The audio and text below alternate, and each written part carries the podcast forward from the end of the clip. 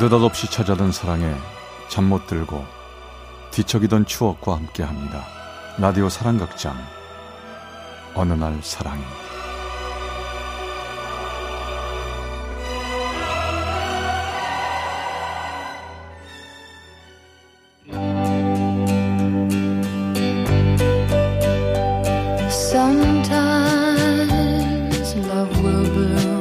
사랑의 체험수기 어느 날 사랑이 제446화 약속을 지워봅니다.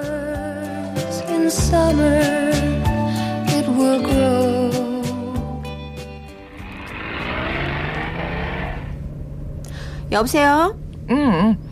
엄마, 많이 배고프지? 아, 미리 주문하고 간 건데도 오래 걸리네. 우리 지금 출발했어. 금방 갈게. 아유, 엄마 혼자 먹어도 괜찮다니까. 아, 뭐 하러 와. 비도 많이 오는데. 장모님, 그 장모님 좋아하시는 오리백숙 포장해서 가요. 한 20분이면 가니까요. 조금만 기다리세요. 아이고, 박서방. 아유, 매번 주말마다 이게 뭔가? 어? 아, 이젠 나 혼자서도 괜찮다니까 그러네. 윤희가 닭달에서 오는 거라면 안 와도 돼. 어? 엄마, 이거 스피커폰이라 다 들리걸라. 장모님, 저는 장모님과 같이 밥 먹는 주말이 제일 기다려집니다. 진짜예요. 엄마 들었지? 나보다도 이 사람이 더 가자고 못한다니까. 아이고, 네 아빤 혼자 저 먼 하늘 날아가면서 왜 니들한테 이런 부담을 주고 갔나 모르겠다. 내가 애도 아닌데 아이 혼자 밥 먹는 게 뭐 큰일이라고. 장모님, 혼자 먹는 밥이 얼마나 맛이 없는데요. 그리고 저희가 매일도 아니고 주말만 가는 건데 뭐 그러세요. 오빠 앞에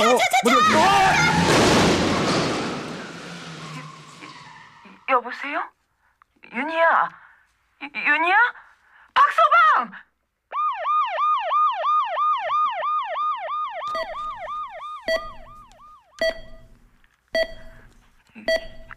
윤희야? 윤희야, 엄마 왔어. 윤희야? 윤희야, 안 돼.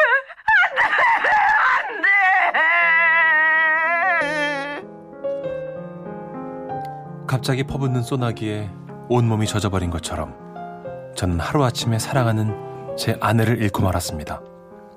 길다면 길었던 6년간의 연애 종지부를 찍고 결혼한 지 이제 겨우 1년이 조금 넘었는데 제 아내는 중앙선을 침범한 음주운전 차량 때문에 너무도 허무하게 장인어른 계신 그곳으로 멀리, 아주 멀리 떠나고 말았습니다.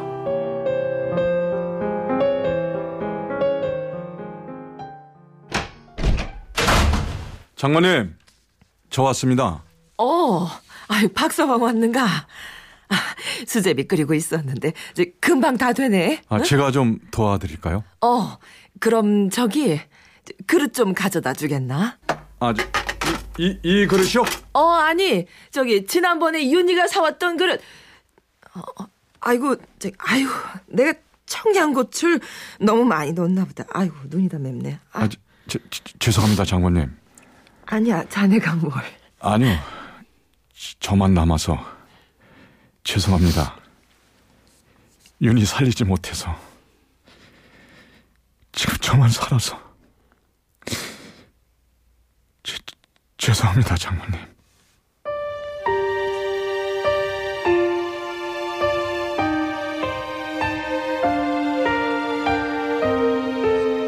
암투병으로 힘들어하던 장인어른을 하늘나라로 보내드리면서 장인어른과 약속한 게 있었습니다. 박서방, 자네에게 부탁 좀 하지. 우리 마누라 어디 나가면 암만 배고파도 혼자서는 식당 근처도 못 들어가는 사람일세. 혼자 밥 먹고 있으면 뭐 처량해 보인다나 뭐라나.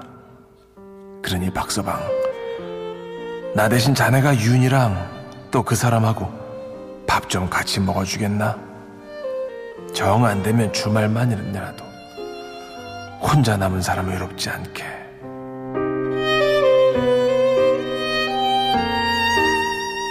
장인어른과의 약속이 이제는 윤희와의 약속으로 이어졌습니다. 윤희가 마지막으로 눈을 감기 전 그랬거든요. 엄마, 우리 엄마 외롭지 않게 잘 챙겨달라고 말이죠.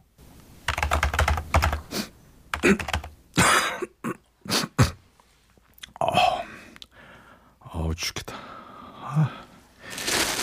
여기 약이요. 응? 남선생, 왜 이 시간까지 학원에 있어? 그러는 박선생님은요? 아니 나야 뭐 내일 수업 준비하느라고 그러지. 아유, 자 얼른 약부터 좀 드세요. 물 갖다 드릴게요. 됐어. 전 내가 알아서 챙겨 먹을게. 신경 쓰지 마요. 선생님이 신경 쓰이게 하잖아요. 아니 내가 뭘.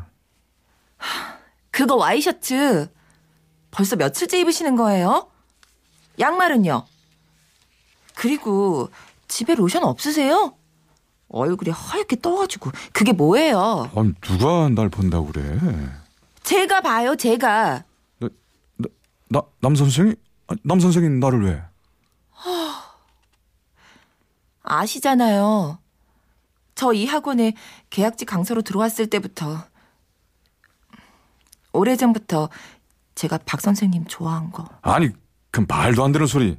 아니 왜, 은정 씨가 왜 나 같은 사람 뭐 볼 게 있다고. 아니 은정 씨가 뭐가 아쉬워서, 아니 뭐가 부족해서 나 같은 사람을. 선생님이 왜요? 선생님 같은 분이 뭐가 어때서요? 선생님 그렇게 아내분 떠나보내고 힘들어하신 거 알아요. 그래서 죄 지은 사람처럼, 제값 치르는 사람처럼 혼자서 그 고통 다 짊어지고 사는 것도 잘 알고요. 근데 그 짐 저도 같이 들면 안 돼요? 제가 좀 들어드리면 안 돼요? 은정 씨, 지금 제가 선생님을 더 난처하게 만드는 거예요? 제가 선생님을 더 힘들게 하는 건가요? 저는 아닌가요? 선생님.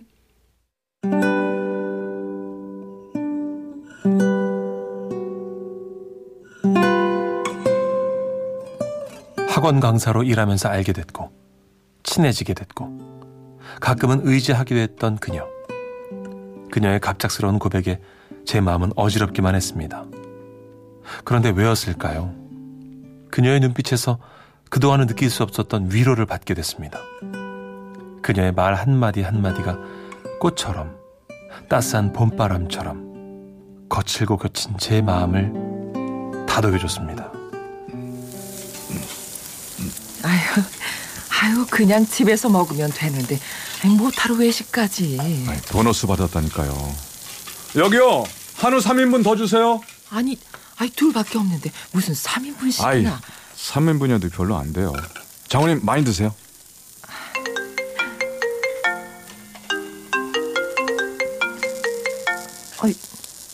자네 전화 온 거 아닌가? 왜 안 받고? 네? 괜찮아요. 뭐 제가 이따가 다시 하면 되죠 뭐. 급한 전화면 어쩌려고. 에이, 아니에요, 괜찮아요.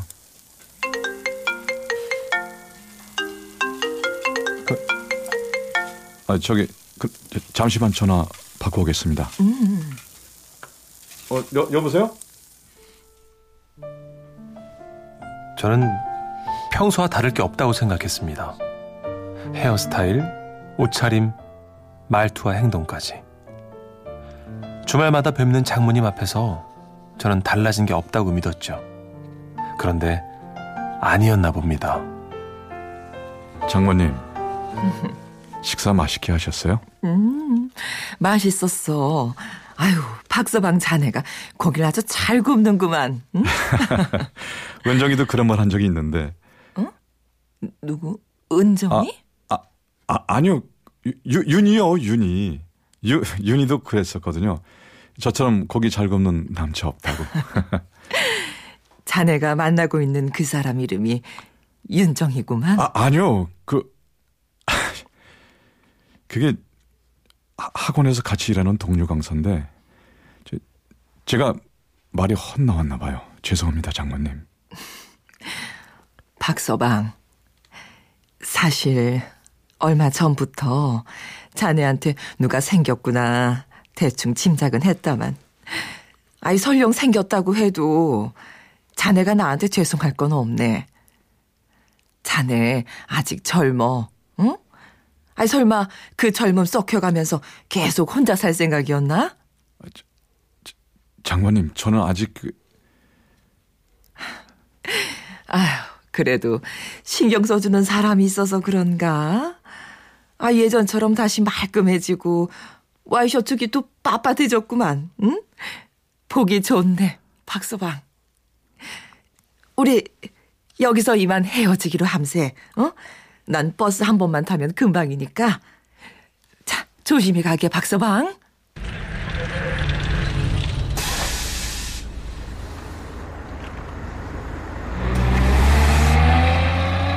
장모님은 이미 다 알고 계셨습니다. 제가 누군가를 만나고 있다는 걸. 굳게 닫혀있던 제 마음이 열리게 됐고 아주 조심스럽게 사랑을 다시 시작하고 있다는 걸 말이죠. 그날 저녁 저는 윤희가 잠들어 있는 그곳으로 향했습니다.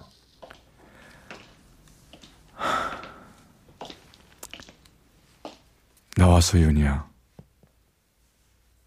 내가 너무 오랜만에 왔지? 사는 게 그렇더라. 보고 싶다 그립다 말은 많이 했지만 배고프면 먹고 졸리면 자고 돈 벌어야 하니까 일하고 그렇게 앞만 보면서 살게 되더라고. 나 많이 밉지. 너 말고 다른 여자와 마주보면서 밥 먹고 차 마시고 영화 보고 너 없이도 잘 지내고 있는 내가 많이 밉지. 미안해, 윤희야. 미안해.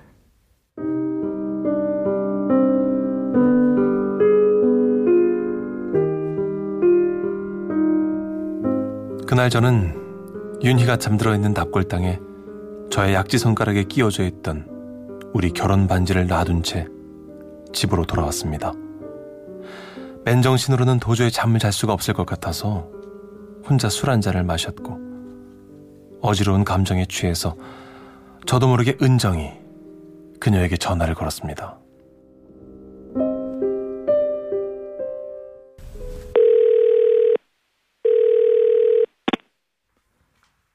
은정 씨. 선생님, 술 드셨어요? 네, 조금 마셨습니다. 요즘 애들 말로 혼술했습니다. 안주는요? 설마 안주도 없이 술만 드셨어요? 그럼 안 돼요. 속 버려요. 저녁은요? 잘 챙겨 드셨고요? 은정 씨는 왜 내 걱정만 해요? 은정 씨는요? 저녁 먹었어요? 뭐 먹었어요? 무슨 반찬? 선생님, 처음이에요. 뭐가요? 선생님이 저에 대해서 이렇게 뭐 묻는 거요. 제가 저녁 먹었는지 뭘 먹었는지 궁금해하는 거요. 아이, 내가 그랬나? 미안해요. 앞으로는 은정 씨에 대해서 많이 궁금해하고 물어볼게요. 그럼 잘 자요, 은정 씨.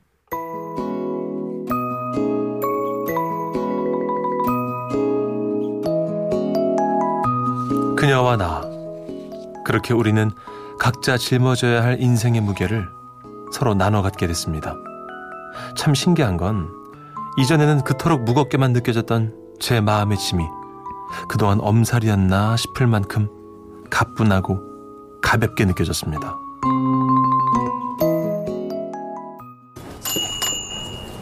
어서 오세요. 아가씨. 여기 이 사람한테 어울릴 만한 양복 좀 보여줘요. 아, 네네. 아, 키도 크시고 어깨도 넓으셔서 뭐든 다 잘 받으실 것 같은데요. 잠시만요, 고객님. 이런 네이비 컬러 어떠세요? 장모님, 저 괜찮아요. 양복 많아요. 아, 그리고 학원 애들 가르치다 보면 양복 입을 새도 없어요. 내가 한 벌 해주고 싶어서 그래. 자, 이거 한번 걸쳐보게, 응? 어머나! 진짜 잘 어울리시네요. 얼굴에 너무 잘 받으시는 것 같네요. 딱 어울려요. 그래요? 저 그럼 이걸로 주세요. 아, 저 장모님. 아, 장모님 왜 이러세요? 아, 괜찮대도 그러시네요. 참, 아, 자네 점심 아직이지? 가만히 있자. 여기 근처라고 했... 아, 여기로구만. 어? 아니, 이 집은... 맞아. 그날 저녁 자네랑 윤이랑 같이 먹으려고 했던 그 오리백숙, 이 집이 맞지? 장모님. 박서방, 우리 오늘 이 오리백숙 맛있게 먹고 이제 그만하세. 네? 예? 어? 뭐려 장모님? 자네 이제 주말마다 이렇게 안 와도 된다고. 나 말일세. 이제 혼자서도 식당 가서 국밥 먹을 수 있어. 뷔페도 갈 수 있고 갈비집에도 혼자 갈 수 있고. 장모님, 갑자기 왜 이러세요? 갑자기 이러는 거 아니야. 진작 이랬어야 해. 박서방, 내가 자네를 덧붙들고 있으면 그거 욕심이야. 자네도 이제 정말 새 출발해야 하지 않겠나? 안 그래? 장모님. 처음엔 자네가 괘씸하기도 했어. 우리 윤일 이렇게 빨리 잊을 수 있는 겐가 싶어서 말이지. 근데 더 속상했던 게 뭔 줄 아나? 자네가 만나고 있는 그 아가씨. 생김새가 어쩜 우리 윤이랑 정반대일 수 있는지.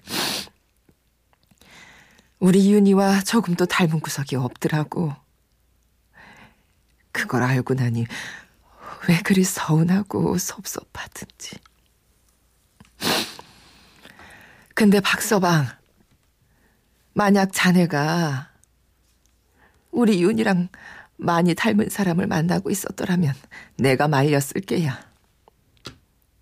그건 우리 윤희에게도 자네에게도 그 아가씨에게도 서로 상처만 됐을 테니까.